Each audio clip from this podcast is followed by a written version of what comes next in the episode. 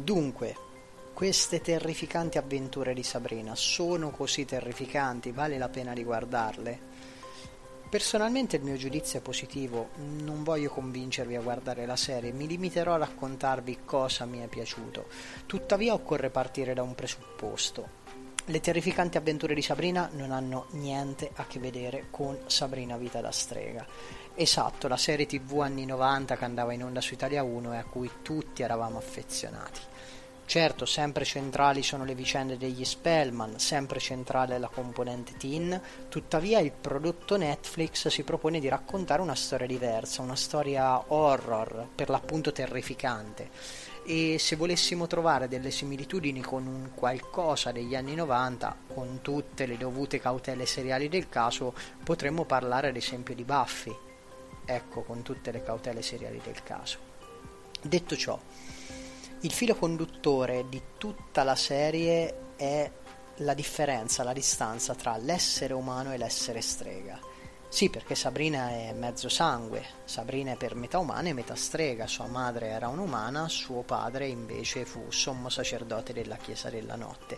Ed è divertente vedere come ci sia una differenza, come lei si alterni tra la vita sotto lo stesso tetto con zia Zelda, zia Hilda e il cugino Ambros e la vita alla Baxter High insieme ai suoi amici e al fidanzato Harvey.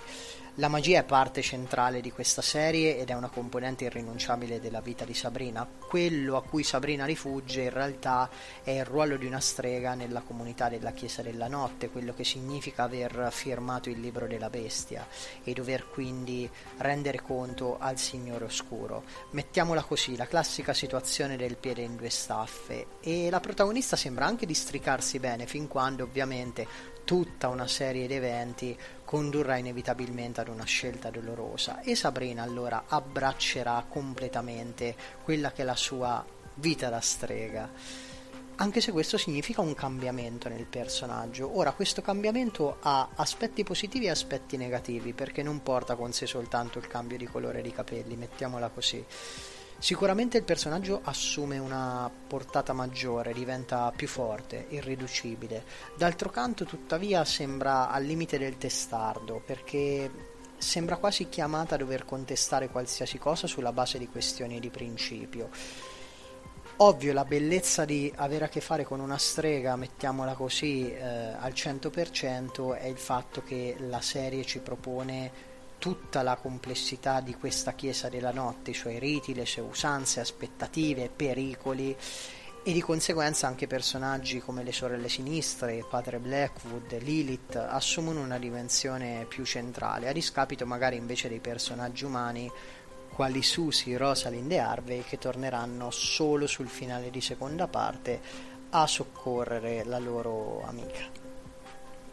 Come detto in precedenza, la magia è parte integrante dell'essere di Sabrina e più passa il tempo, più lei diventa consapevole e prende dimestichezza con i suoi poteri, contestualmente ad un'evoluzione della trama. A proposito della storia, se vogliamo trovare un punto debole, è il ricorrere troppo spesso a dei filler che comunque mantengono una loro costanza nello spiegare la trama principale, tuttavia appesantiscono il tutto rendendo a volte la serie troppo lenta. Di certo la vera forza di questa serie tv sta nella protagonista, una protagonista eh, destinata a diventare iconica a mio avviso nel momento in cui le terrificanti avventure di Sabrina dovessero mantenere uno standard qualitativo alto anche nelle prossime stagioni, senza contare poi una modernità nell'approccio di varie tematiche eh, che sono sicuramente un valore aggiunto, uno su tutti, insomma, il triangolo amoroso tra i vari Sabrina, Harvey e Nicholas. Ma le terrificanti avventure di Sabrina non sono solo Sabrina, è una serie tv godibile a 360 gradi per qualsiasi gusto seriale, un prodotto che cerca di caratterizzarsi anche sul piano registico, sul piano dell'aspetto, del look e questo è un qualcosa che non va sottovalutato in un mondo seriale dove troppo spesso i vari titoli si perdono nell'anonimato proprio perché non riescono a spiccare per personalità. Quindi una strega che scopre se stessa, uh, le sue ambizioni e i suoi desideri nel corso delle varie puntate e che allo stesso tempo cerca di mettere a posto quello che è il suo mondo, sia umano che magico.